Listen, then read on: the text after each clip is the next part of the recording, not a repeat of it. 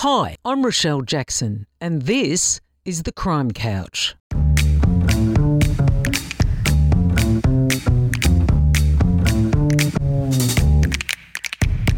I'm an investigative journalist and true crime author, and I know who's who in the zoo the crims, the cops, and the interesting individuals in between. So get comfy and join me here on the Crime Couch. It's going to be one heck of a journey. At a quick glance, Mark Bagally's resume looks like many other detectives I've interviewed on the Crime Couch. The former Victoria Police Detective Sergeant spent his early years in uniform at Russell Street, the TOG, and the Protective Security Group before finding his niche in criminal investigation. Mark worked in the rape, armed robbery, drug, and the homicide squads. He was seconded to the Australian Crime Commission before leading special duties teams and regional response units. But this is where the similarity ends. After leaving the job in 2016, Mark put down his gun and handcuffs and picked up a paintbrush. Mark's now a renowned Impressionist painter, specialising in landscapes, seascapes, and street scenes in both oil and watercolour. Hi, Mark, and welcome to the Crime Couch. Thank you, Rochelle. Uh, very kind of you. Very kind words in the opening. First things first, what led you to becoming a police officer? Okay, well, I, look, I was a bit of a I was a bit of a dumbass at school, so um, you, you probably class me as a as a, a, lazy student. I was reasonably bright, um, but but just lazy and, and easily led by others. So I didn't like school at all. I made a uh, a decision early in my life about I was about probably fifteen that I wanted to join the police cadets. And everything I did, after I made the decision, everything I did was geared towards joining the police cadets. And the, the year I turned 16, I missed out on the intake by one month because of my birthday. And I was devastated. I was absolutely devastated. So I said to my father, Look, I'm done with school. You know, I was 16 years of age. I said, oh, I can't do another year. And he said, that's, that's all right. Well, you know, if you I want to leave school, that's fine, but you're not leaving school unless you've got a trade. So I did a trade, but the, but the whole time I was doing the trade, I had in my mind that I was going to join the police force at some point once I'd finished the trade. And that's exactly what I did. I held that, uh, it was really like a calling for me, I guess. I, I never lost the urge to do it from essentially 15 until I joined at 20. Was it difficult, Mark, to find your niche in the job? And if so, why? Well, it, look, it was in a sense that I didn't have any family or I didn't, I didn't have any anybody that I associated with that were in the police force or, or had been in, in policing. So I went into policing not really knowing much at all about it. Now I grew up in I grew up in Dandenong, and you know with a colourful group of mates that, you know, some went on to go to jail. Some, uh, one, one ended up shot dead out of Keysborough. So I could have taken a completely different track. But I think that, that urge to join join the police force uh, kept me sort of on the straight and narrow for that uh, time between 15 and 20. So, it, look, when I when I first went in and went went to the academy, everything was foreign. I didn't, you know, I'd never marched before. I'd never, I'd never really had the discipline that you sort of hits you in the face as soon as you walk into that academy. And for the first couple of years in the job, yeah, it did it did take me a while to find that niche. I, I tried different things. You know, I figured, well, I'm in this job in this job now. I want to do as much as I can uh, in a short space of time and get a, a real feel for the job and an understanding of what it's all about. So, hence, I tried these different different areas. Uh, I went to the TOG. I did a short stint there and uh, that wasn't for me at all. But what it did, what that did do for me was I was at St Kilda and we worked a lot of shifts one up back then uh, as a traffic car. So for me, it got me out and about. You know, I didn't have to do uh, some of the more mundane things that you do at Force Reserve and Russell Street. You know, cleaning up drunks and those sorts of things. Um, I was mobile. I was out and about. I was pulling cars over. I was checking people and So that's what it did for me. But the actual job itself and the charter was no good for me. I, I wasn't interested in writing tickets out for motorists or putting cars off the road. You know, as far as cars are concerned, I know where the petrol goes in, and that's all I want to know. I don't know anything else about them. I don't want to know anything about them. So I did a short stint there, and that wasn't for me. I went to the protective security group and did some did some things there. That's where my my whole life in the job changed because the latter part of my my stay there, I was seconded down to St Kilda when an annex was formed in Fitzroy Street, St Kilda. At the time, St Kilda was out of control. The local coppers were doing a really good job down in St Kilda, but they were swamped. So uh, Fitzroy Street was mad, and they the, the powers that be decided to set up an annex down in in uh, Fitzroy in Fitzroy Street and uh, man it 24/7, mostly foot patrols, mostly twilight shifts, night shifts in plainclothes and uniform, and I did that for about nine months, and I loved every second of it. Uh, that's where I got a real taste for criminal work, criminal invest- investigative type work, locking up crooks, and, and you know it was a it was a full on gig, but that really changed the course of you know my career. Then I, I realised then, well, this is what I want to do. So as soon as that stint happened at the annex, I transferred to St Kilda uniform proper, and um, and on I went from there down the down the criminal field.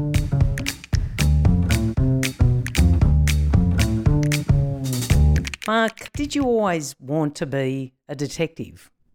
Look, to be honest, no. When I first joined the job, I didn't know what I wanted to do. And I hadn't been really, thinking back on it, I hadn't really been exposed to detectives and what they did. There might have been a couple of sessions in the academy where maybe one, I can't even remember, but maybe one came out and talked to us about what they did. So the answer to the question is no. And it wasn't until you know, pro- probably those that annex period there, and then and then transferring to St Kilda Police Station proper, when I when I got to really develop good relationships with the with the St Kilda CI fellas, you know, working with them and learning off them. That's when the decision was was made. Right, oh, this is this is where I'm going. This is what I'm going to do, and I'm going to work really hard to get there. Now, now St Kilda at the time, we're talking in the mid '80s. St Kilda at the time I won't say I won't say all. A significant proportion of the members at St Kilda worked there because they wanted to go to the CI. That that was that was the generality. So what that did was created such a such a competitive environment. So everybody was competing for figures. Everybody was you know just wanting to get out and lock up crooks. You know, I mean, you had to if you say you're working the div van, you'd get in you know an hour earlier. You get a bit of paperwork done. You'd be sort of standing there waiting with your bags packed for the, the previous shift van to arrive back at the station so you could jump straight into it and get out. You do you attend your jobs and do what you had to do, but in amongst all that, you're on the lookout for, for, for crooks and, and arrests and briefs. Back then, you had to, you know, you had to produce six months worth of figures at a, at a CI selection panel. Now, the guys generally sitting on that panel, the, the old detective supers and um, you couldn't pull the wool over their eyes. They knew you're either a worker or you weren't a worker, and you, you, couldn't go before those panels without six months of really good figures. So, you know, the, the whole place was, was competitive like that. And I, and I remember, you know, working a lot of a lot of hours in my own time, you know, because I didn't want to take up time where you could be catching crooks. I didn't want to take up time doing paperwork. So you come in on your days off or, you know, on your holidays and you get all that administrative paperwork shit done in your own time, and the, the other time would be for, you know, for uh, catching crooks. So while I was while I was sort of involved in all that, my decision then to, to become a detective was cemented. I didn't want to do anything else. There was nothing else that I wanted to do. I had a had a really going back sort of slightly. I had I, I thought I might have been interested in going to the special operations group actually, and I, I just I liked I liked the work they did I wasn't fit enough. I wasn't committed to the fitness. I was basically hopeless when it came to uh, to, to, fitness. And I remember doing a. I went out for a run with one of my one of my sergeants at the time, who was a great deal older than me, and we went for a bit of a run. And he just ran rings off me. And when we got back from this run, you know, it was about that point that I said to myself, "Now, nah, look, I think I'll steer away from that. I think I think I'll head down the road of detective because you know they get to well, they don't have to run anywhere. Most of the running's already you know it's, it's already taken care of, and you know you just need to learn how to sit down and you know be able to drink a beer and you know have a you know have a good time in the job. So that's that was cemented for me. What was the most satisfying job for you, and why? Well, look, there's there's been a lot. There's been a lot of jobs. You know, when you when you sort of talk about 35 years of most of it doing investigative work, there's lots and lots of jobs. A lot of fleeting. There's a lot of you know quick, satisfying results.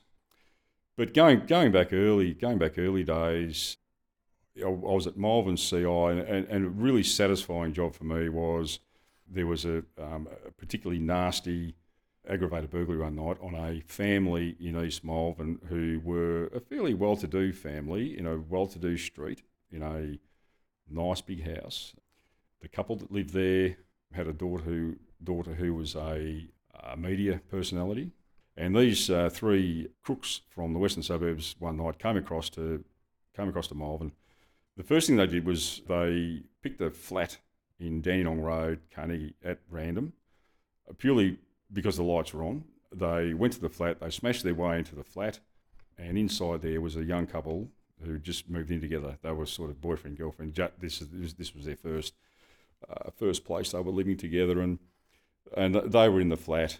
They, in absolute terror, flew out the back door, over onto the train lines, and hid there, both stark naked. And these three villains helped themselves to a heap of property inside this particular flat and then took off, and then they then went to this place in Malvern as, a, as the second address. When they smashed their way in through the doors there, they the, the couple there were in bed. One of them grabbed a, a bottle, smashed it, and stabbed the woman in the face with it, and another crook uh, stabbed the fella in the face with a screwdriver. They ransacked the they ransacked the place. Now the, the girl who was or the lady who was the um, in the media at the time was there. Uh, she was asleep in, in her room. They left her alone. After doing all this stabbing and gathering of property, they took off. I mean, it happens every day now. It's an everyday event now. These aggravated home invasion burglaries, but back back then they were they were reasonably rare. You, you get the aggravated burglary where the crooks know each, each other, and it's over a drug debt or it's over some payback or whatever. But just to pick out families at random like this was reasonably rare anyway, but myself and a, another colleague, the sergeant at Malvern at the time, we went after these three with absolute gusto. By the end of the day, we had identified and arrested one who dobbed his mate in, and we'd arrested the second one.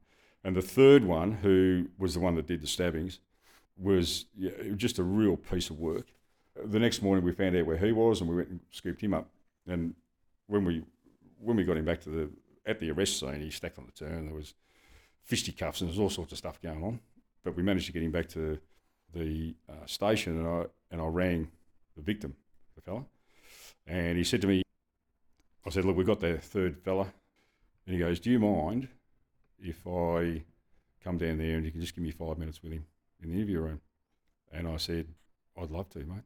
I said, "I'd love to. I'd love to do that, but you know, I've sworn an oath." So you know, so I understand, I understand where you're coming from, but I said, if you come to court in the morning, we've had to fight this fella during his arrest, and he looks like the frigging elephant man. So if you come to court in the morning, you, will see what he looks like now, and I think you'll get some degree of satisfaction just in just in seeing him as he is now in the court.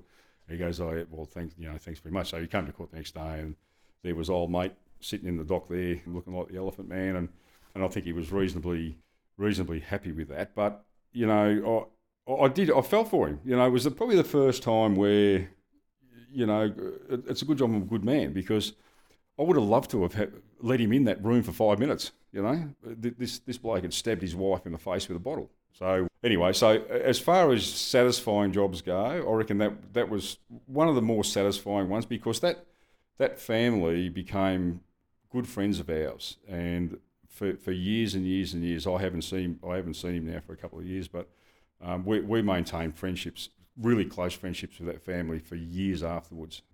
And it was just, uh, you know, it was a, it was a, one of those sort of rare sort of cases, and we, we got onto it, and we, we got a really good, really good result. You know, they all got imprisoned and everything else, but it was just, a, it was a satisfying thing.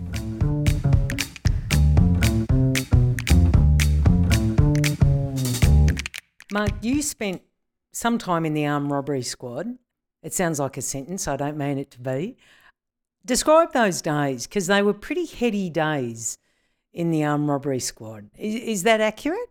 Oh, no, we, you know, we all sort of sat there looking goofy with our glasses on, doing paperwork most days. No, look, it, it was, it was, it was a heady squad. It was, I mean, a lot's been written about the armed robbery squad, good and bad. But what I can say is I've never worked with a more with a, with a bunch of detectives that are so focused on on the work that, that we were doing at the time, fearless, totally fearless, and you have to be working in those sorts of environments. Fiercely loyal to the to, to your counterparts. You know, when I, when I was there, it was sort of we were coming out of a period of allowing armed robberies to take place before arrests were taking place the, the, the, the risks associated with that were there wasn't the emphasis placed back in those days as what there is today. So, so in other words, I mean, some people you know, think we're you know we're just cowboys and stuff, but when the when the job was on, the job was on, and we you know chased these little bandits around, and there was it was a bit of a game, you know, and, and the, these armed robbers knew it was a bit of a game. That generally the same old names kept coming up, you know, that by virtue of the fact that we were, you know, investigating armed robbers that were committing only the more serious armed robberies. You know, when we talk about banks and payrolls and and, and those types of things and series, and you know, it, it was a bit of, it was a bit of cat and mouse, but I loved it. Not just the work, I loved the social aspect of it. It was an all-consuming squad, and that's probably the best way to put it. It was all-consuming. It cost a lot of people their marriages, you know, and I can say that, you know, because it was true you know, you, you, had you, your wife had to be someone really special to be putting up with the hours that you worked, the socialising that you did, the girlfriends you sometimes had. Well, I never saw that, Rochelle, but you know, I, you know, I, am sure it happened. I, never actually physically saw that, but when the job was on, the job was on. You know, and and the banter, the practical joking that went on around the office, there was all those all those sort of stress relief things that happened. But when some, when a job happened everyone was on, and it worked like clockwork. As far as loyalties go, it was one of the one of the uh, the most fiercely loyal squads I've worked at. A drug squad job in Sunshine particularly has stayed with you because you worked in the drug squad. It involved a crook who flushed his heroin down the toilet. What actually happened? We're, we're moving forward here. This, it wasn't a drug squad. That wasn't a drug squad job. It was uh, I was a detective sergeant at Sunshine CI, and uh, we, we just we, we get sick sick and tired of you know crooks getting away with drug dealing because they flush product down the toilet and you end up with no product and you know it becomes difficult to prove trafficking and all these other things anyway so so this this uh, particular job was the information came to us that this fellow was recompressing heroin heroin on behalf of a syndicate in his unit in St Albans and we just went through the motions and got the search warrant and we went to his address one afternoon, and me and the crew, as we were sort of getting ourselves ready to go in, one of the fellas on my crew around the back said, "Oh, he's." He, I can see him. He's off to the toilet. You know, he's in, he's in the toilet now. It's flushing. Anyway, so it was all get in as quickly as you can. So he got in there, and of course, you know, he flushed whatever he flushed down the toilet, and he was a real smug crook. You know, just just eh, eh, sort of looking at us like, well, you've got nothing now. You know, so we don't normally do it, and it was the first time I'd actually done this. Uh, but I thought, no, bugger it, I'm, you know, he's going to learn a lesson, this boy, out of this. So the first thing we did was got a plumber in. We asked the plumber to remove both toilets to see if it had lodged up around the S bend or whatever. So we, we got him to remove both toilets out of this. He goes, no, it's not there. So anyway, the next port of call was ringing. I think it was uh, the shot, uh, the council after hours water people, and we got them out with a truck. And I set this crook in front of his, his window, which faces the backyard. And I said, I want you to sit there and watch this.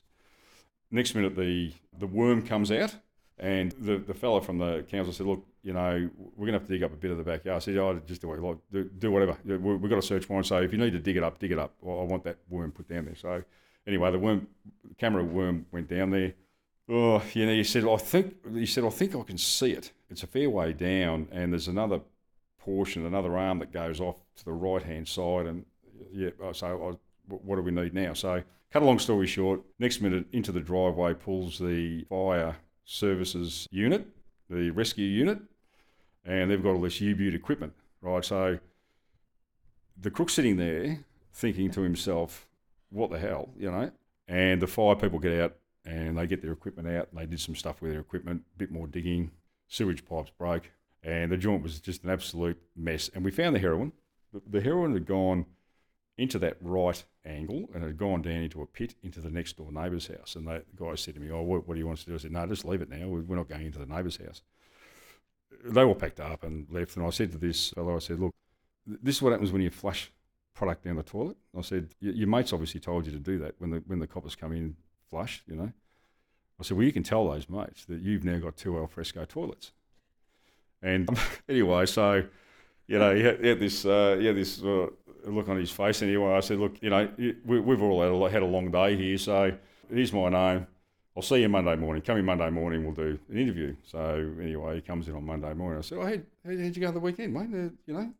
He goes, "Well, not real good." He said, uh, "You know, I had to use the uh, toilets at the uh, service station, local service station." I said, "Oh well, that, that'll learn you. Next time, don't flush it down the toilet."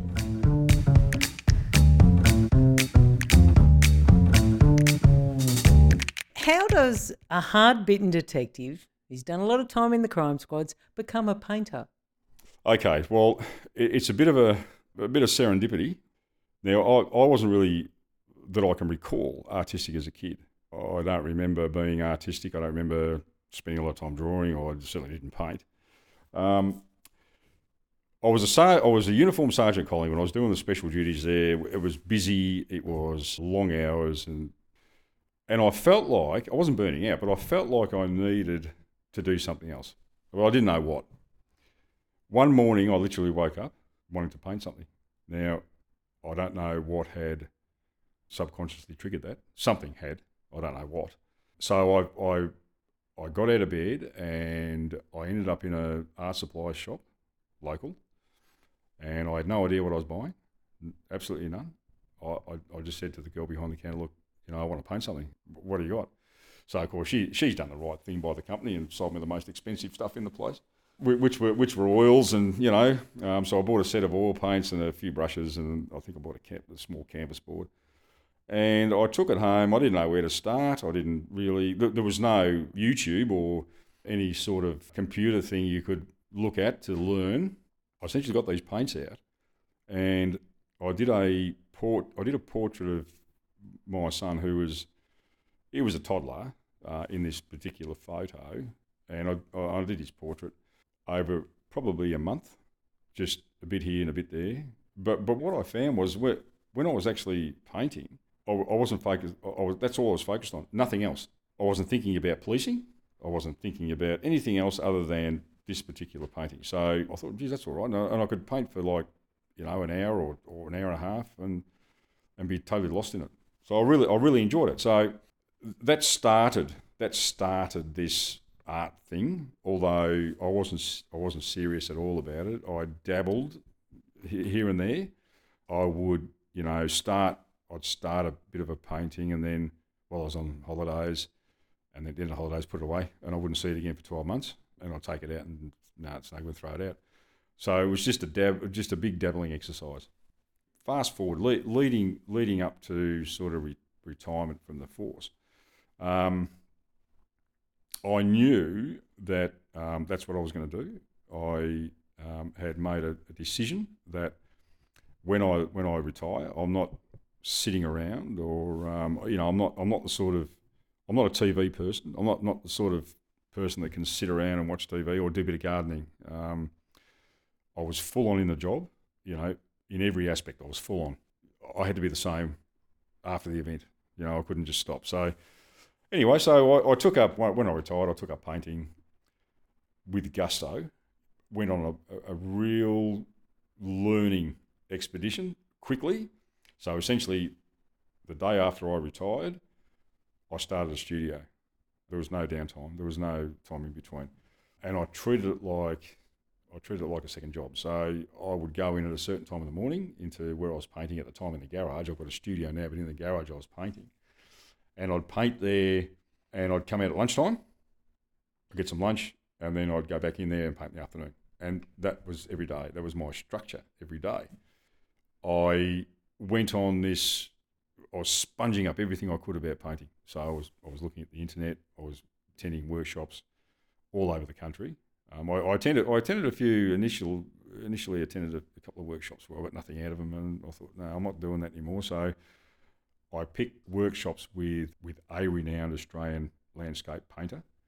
His name's John Wilson. He's up at Katoomba in the Blue Mountains, and I signed up for a week long workshop with him. And I knew it was going to be difficult because he's uh, an intermediate sort of teacher. But I, and I went up there and I did the week with him, and I had a headache every night. My head was pounding like a drum. There was so much because there was so much involved in the workshop, and I got so much out of it. So after that first week, I saw I then saw my painting, my landscape painting, lift up a couple of notches quickly. So there were certain aspects, I'm not going to bore you with the details, certain aspects of painting technicalities, which he taught me in that week, which probably would have taken me six months if I'd have been researching it myself. Tell me, Mark, what's been the response to mates in the job and even former colleagues? Be honest. Well, you know, look, you you know, there's a whole range of things. Uh, I've had a lot of support. I've had a lot of disbelief, a lot of scoffing, a lot of uh, what? Be- because you know, I, I, in the job, I was reasonably private. You know, I, I, didn't I didn't give much away when I was in the job. I never used to sit down and talk about family or what I was, you know, what I was doing with the family very often. You know, so the the guys that were I was close to that I worked with had no idea had literally no idea. So when I when I came out with this, I think you know there would have been a few of them that thought you know I maybe needed to be certified, perhaps. You know, I need need to have a, a short stint in uh, rehab. But look, as as time as time has gone on, you know, it's become well, it's certainly become more more accepting. I've got a lot, I've got a lot of support amongst my friends and and and family, and uh, because see, art was one of those things in the police force that was never. It, it's it's not a part of a police officer's persona. In fact, I, I you know I reckon he, in the earlier days in the job, if I'd have mentioned I loved art, I think that again I would probably would have been certified. Things are changing now, obviously, but no, I've got look, I've got a lot of support, and I and I, I do a lot of I post a lot of stuff on, and I have to on social media. It's the only way. It's the way of the world now. Social media isn't. You can't get you can't get away with not doing it. So a lot of my a lot of my friends on social media get to see a lot of my work now. Yeah, look, some just don't believe it. You know, some are rapt, some are very supportive, some are probably still seated now, just trying to get their heads around it. But I, look, I've got to say, I, I always, I always said to myself in the job, always said to myself that once I leave the job, I'm not doing anything enforcement related. I had no interest in being a private investigator. Because a lot of guys do. They go, or and women too. They go into security, and before you know it, they're kind of doing very similar work to what they are used to doing. Yeah, look, that's exactly right, and and I and I get it. That's their skill. That's their skill base. After a lot of years in the job, you know, if they're skilled investigators, that's their line of work. And their identity. And their identity, yes, and their identity. But I, I was 100%. I was not going to do it. I was not interested.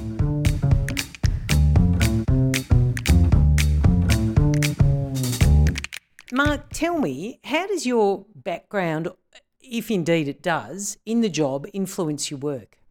That's a good question. It doesn't really. I mean, look, if if, if it did, I'd be painting, you know, a, a lot darker scenes now than what I actually paint. Like I'm a, I'm an impressionist landscape painter, so I, I love the landscape and you know, colour and light and all those other things. Um, you know, I, I, could I could quite easily, I guess, uh, if I was going to let previous occupation influence me, be painting dark, moody sort of scenes. You know, because that let's face it, essentially that's what you you're dealing most of the time. So it hasn't really influenced my painting as such. But what it has influenced is my my ability to speak to people, and you know, I I don't get you know intimidated by people you know outside of the force, and I think this is indicative of a lot of a lot of coppers. They don't realise at the time, but once you once once you're out, the the job does that for you. It develops those skills to a point where you, you're not intimidated by speaking to people. Does your painting help with your mental health? Because often I've noticed with people that leave the job, there's a lot of phantoms and a lot of things they've got to deal with and a lot of ghosts they've got to put to rest.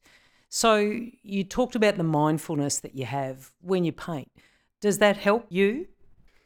I don't. I don't have any mental illness, and I and I say that you know, I, I really sympathise and empathise with the ones that do come out broken, of the force broken. I didn't. I, I didn't come out of the force broken, and you know, I can say that it hasn't hit me yet. Hopefully, it doesn't. But but I don't carry. I, I don't carry things from the job. You know, I think I, you know, I, I was able to deal with those things reasonably well. You know, look, I, when I paint now, everything I everything I do now is is art related, not job related. I don't think about the police force anymore. My wife's still in, and I, I hear bibs and bobs from her occasionally about things, but you know, I, I don't think about the job anymore. Everything for me is art related, and it's all happy. What's your preference, oils or watercolour? Both. I, I started off uh, predominantly as an oil painter, which I, I still, you know, it's it is my preference, oil. Um, I do a lot of plein air work, which is out in the field. So I, I, I paint a lot outdoors and more and more outdoors as opposed to studio work. Prefer to be out, so I'll often, you know, take myself away up the bush or uh, you know up on the up on either the Murray or the Campaspe River or the King River or somewhere for a few days and just paint up there for a few days, and you know I really enjoy that. So oil's good for that. Watercolor I got into about uh, three years ago, and I did it because I wanted something to do in between oil layers if I was doing a painting. So you'd, you'd have to wait for an oil layer to dry. And rather than start another oil painting, I just started dabbling around with watercolours. And I got hooked on it because it's such an unforgiving and challenging medium. It really is. It's so unforgiving. So, and I like the challenge of that. So I started dabbling with that. Now I'm full on with watercolour.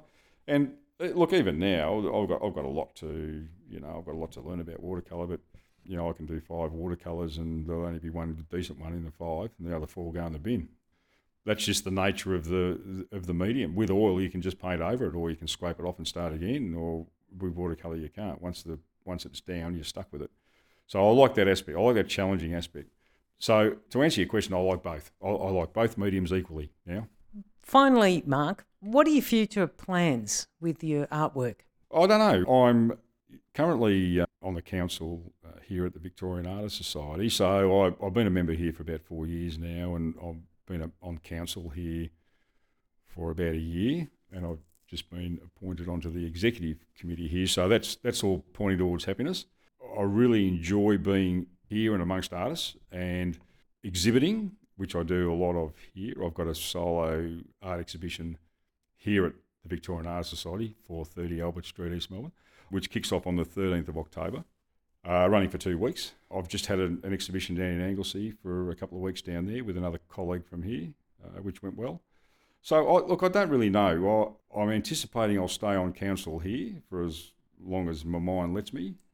And as far as where the art goes, I think I'll do it in stages. Next year, you know, I'll probably I'll probably work to an exhibition, one exhibition only next year. I, I generally put something in at Camberwell every year, so I'll look at maybe getting some, something done for Camberwell. It, it, it's a constant educational journey for me as well. So I keep learning. I, you know, I'll keep doing workshops. I'll keep engaging with the mentors I've got here.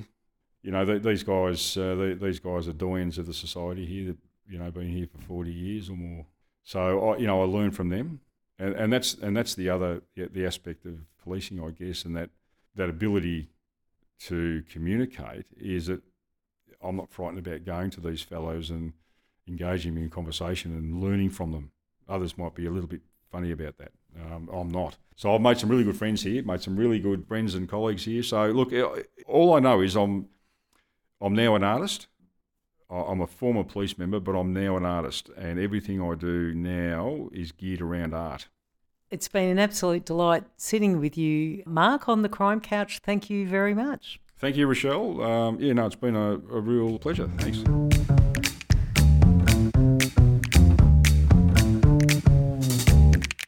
Thanks for joining me. I'm Rochelle Jackson, and I look forward to your company next time on the Crime Couch.